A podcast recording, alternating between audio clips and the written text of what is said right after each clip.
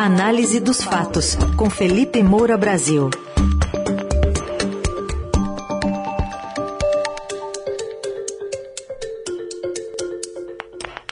Hoje é a fogueira que ora abriga a cara, ora as mãos do presidente da República para salvar amigos sem tirar os olhos das eleições. Felipe Moura Brasil, bom dia. Salve, salve, Carol, equipe da Eldorado FM, melhores ouvintes, sempre um prazer falar com vocês. Sextou bonito. Sextou. Vamos, antes de sextar, tentar explicar aqui para o nosso ouvinte todo esse imbróglio de ontem, né, pela prisão, envolvendo a prisão do ex-ministro da Educação Milton Ribeiro, porque o responsável pelo inquérito é, que levou à prisão desse apoiador do presidente, delegado da Polícia Federal Bruno Calandrini, está denunciando em mensagens a colegas interferência na condução das investigações. Ele diz que Preso em Santos, uh, o ministro deveria ter sido transferido para a sede da PF em Brasília. A defesa tentou mantê-lo em São Paulo e teve pedido negado. E mesmo assim, sob a alegação de questões financeiras, a corporação não fez a transferência e ontem ele foi solto por ordem do desembargador federal Ney Belo, que parece ter planos aí para ascender na carreira. O quanto esses últimos episódios apontam para a existência dessas bolhas pró e, e mais resistentes à interferência do governo na PF e no judiciário, Felipe?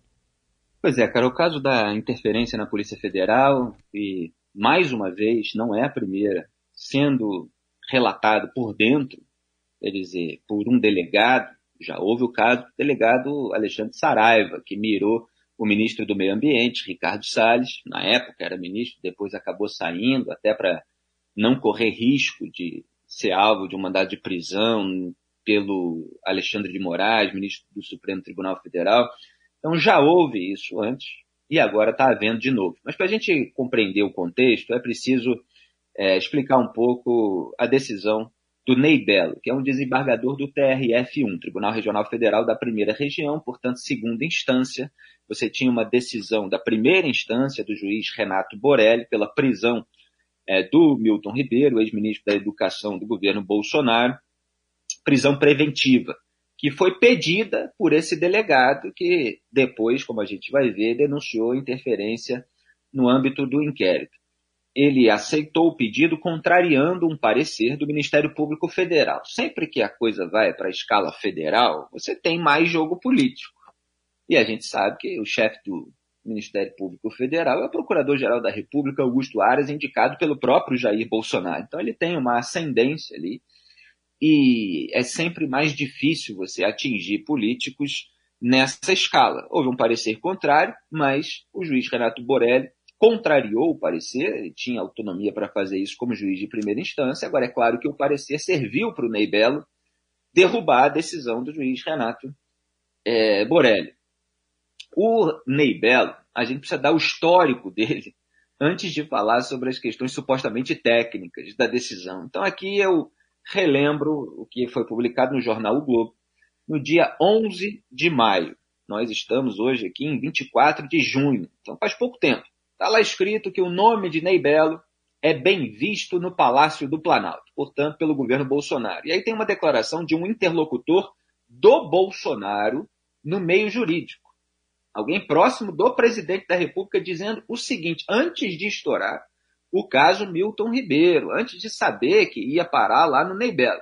Vou ler entre aspas. O Ney tem se esforçado nos últimos três anos para se mostrar bolsonarista.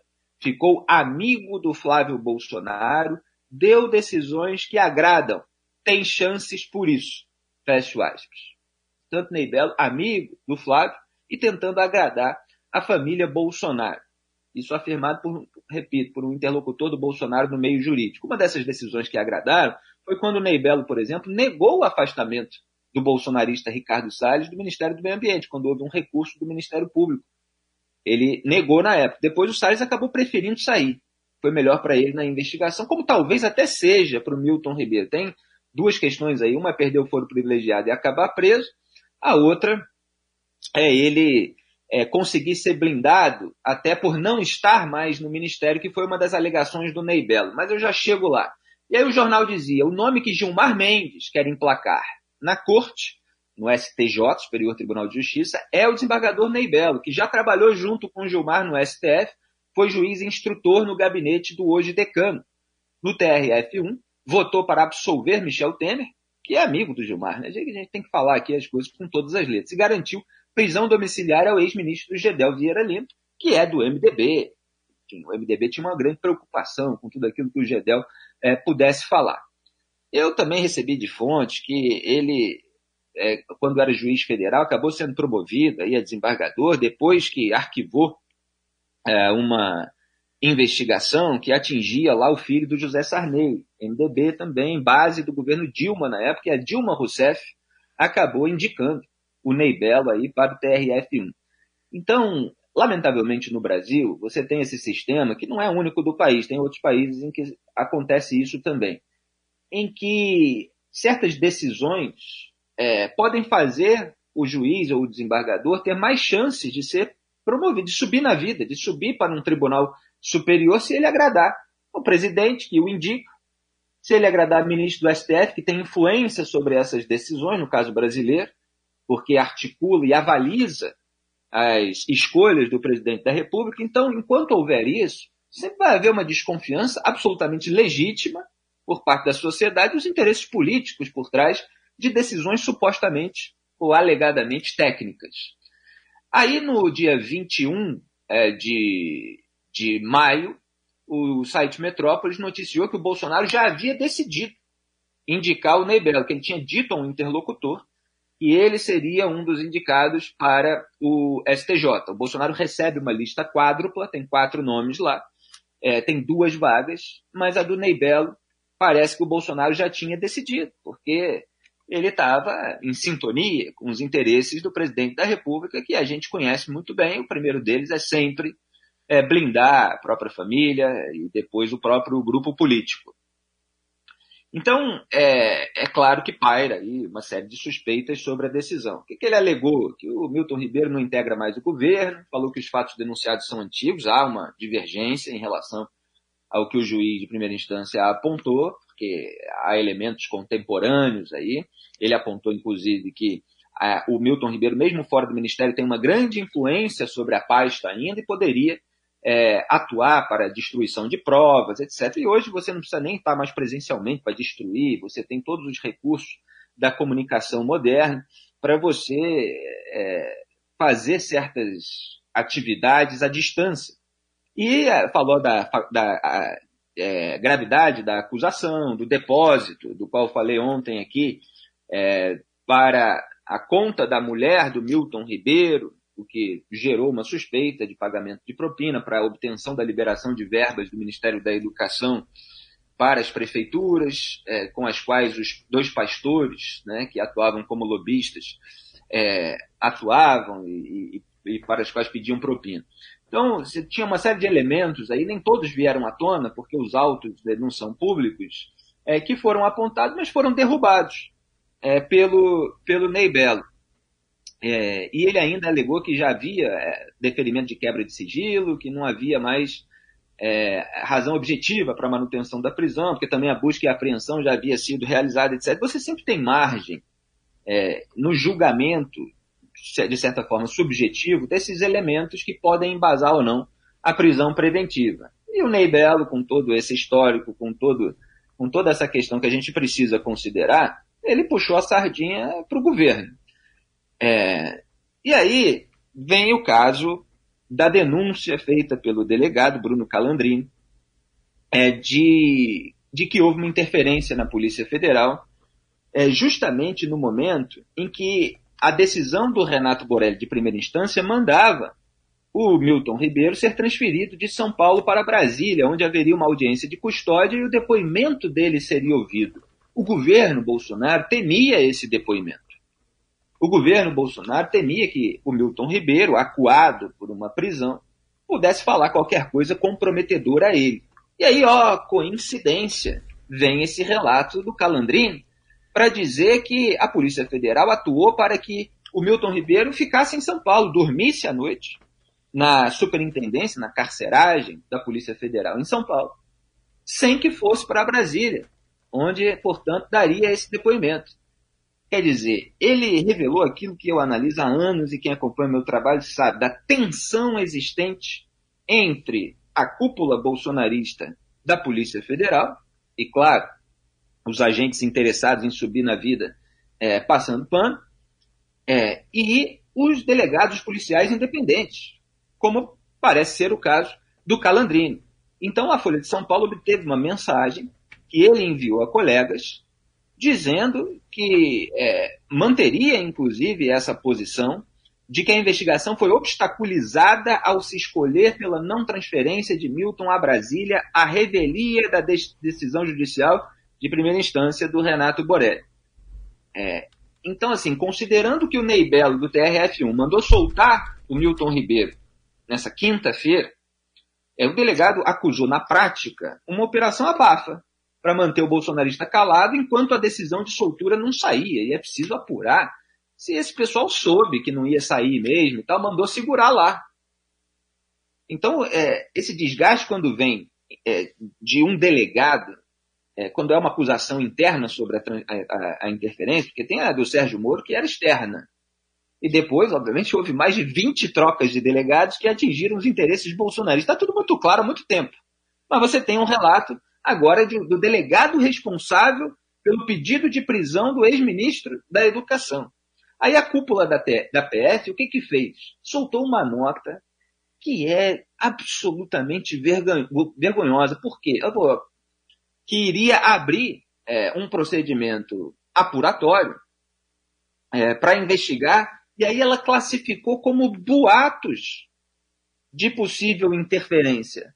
Boato é uma palavra muito forte, pejorativa. Você já desqualifica de antemão aquele relato e muito malandra e sorrateiramente, a nota da PF omite qualquer menção ao Calandrinho, delegado, e a reportagem da Folha sobre a sua mensagem.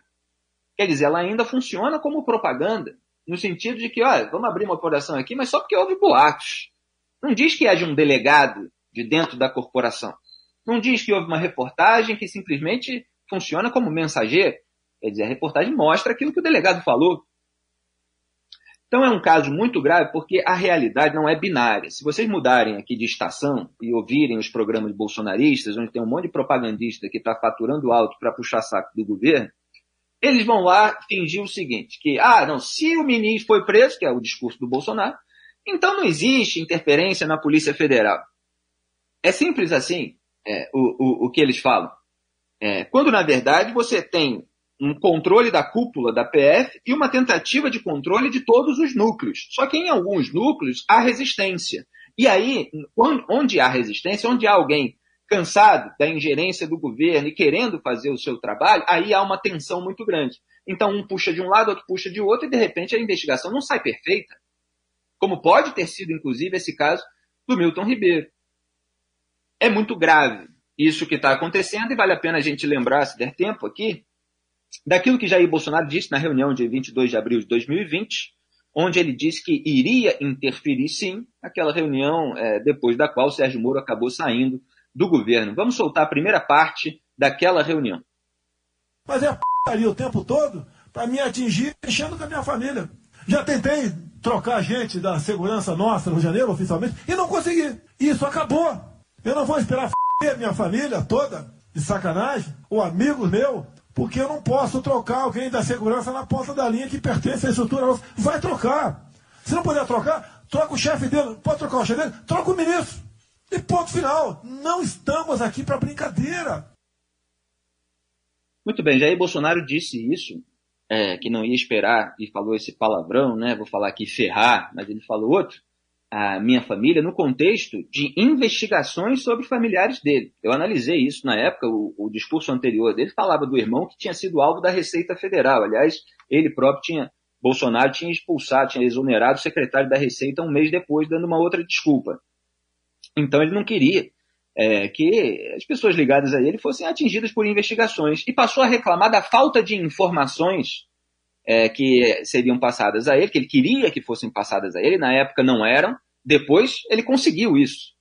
É, com a saída do Maurício Valeixo, da direção-geral da Polícia Federal, e do Sérgio Moro do governo. Mas na época ele estava reclamando, inclusive, de que a PF não fornecia informações para ele e falou assim: quem é que nunca ficou com o ouvido atrás da porta? Era isso que ele queria: ficar com o ouvido atrás da porta, receber informação e tomar uma atitude para se prevenir contra qualquer coisa que pudesse atingi-lo. E nesse trecho que eu vou mostrar agora, isso fica bastante claro. Pode soltar. E eu tenho o poder e vou interferir em todos os ministérios, sem exceção. Eu não posso ser surpreendido com notícias. Não tenho a PF que não me dá informações. As inteligências das Forças Armadas que não têm informações. A BIM tem esse problema. Tem algumas informações. A gente não pode ver essa informação. O é que é que nunca ficou atrás da porta ouvindo que seu filho ou sua filha está comentando? Tem ninguém para depois, depois da engravida, não é mais. Então essa é a preocupação que temos que ter. A questão é estratégia, que não estamos tendo. E me desculpe, o serviço de informações nosso, todos, é uma, são uma vergonha.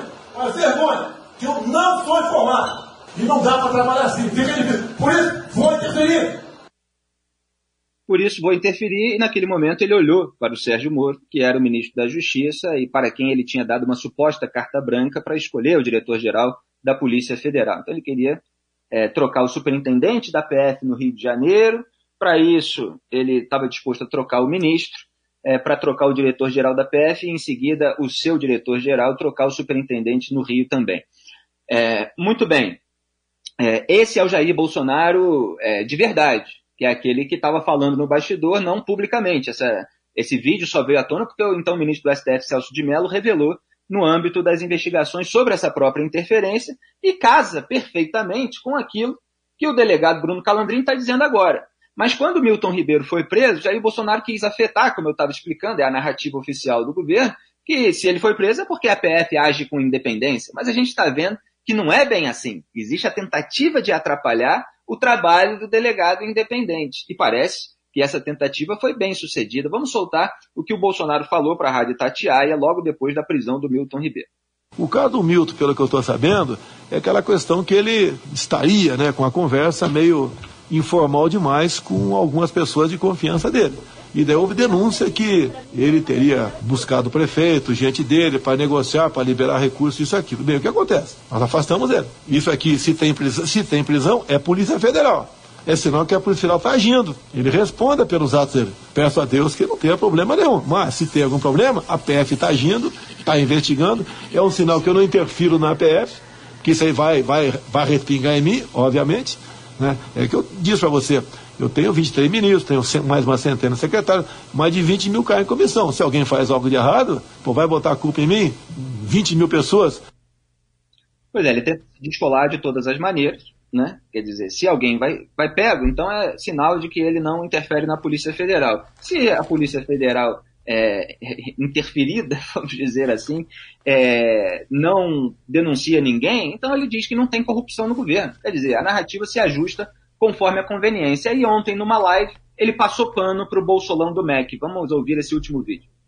E você pode ver, não foi corrupção da forma que está acostumada a ver em governos anteriores ah, o cara fez uma obra superfaturada, comprou o material e não recebeu, superfaturou. Nada disso. Foi de história de fazer tráfico de influência. Pois é, o Bolsonaro tentando minimizar, portanto, tentando reduzir o Bolsolão do MEC a um escândalo menor do que é, é, a corrupção que acontecia durante os governos do PT, justamente para ganhar esse duelo que se trava hoje no Brasil, que é de qual governo, qual grupo político rouba menos. Lamentavelmente foi a isso que o Brasil chegou.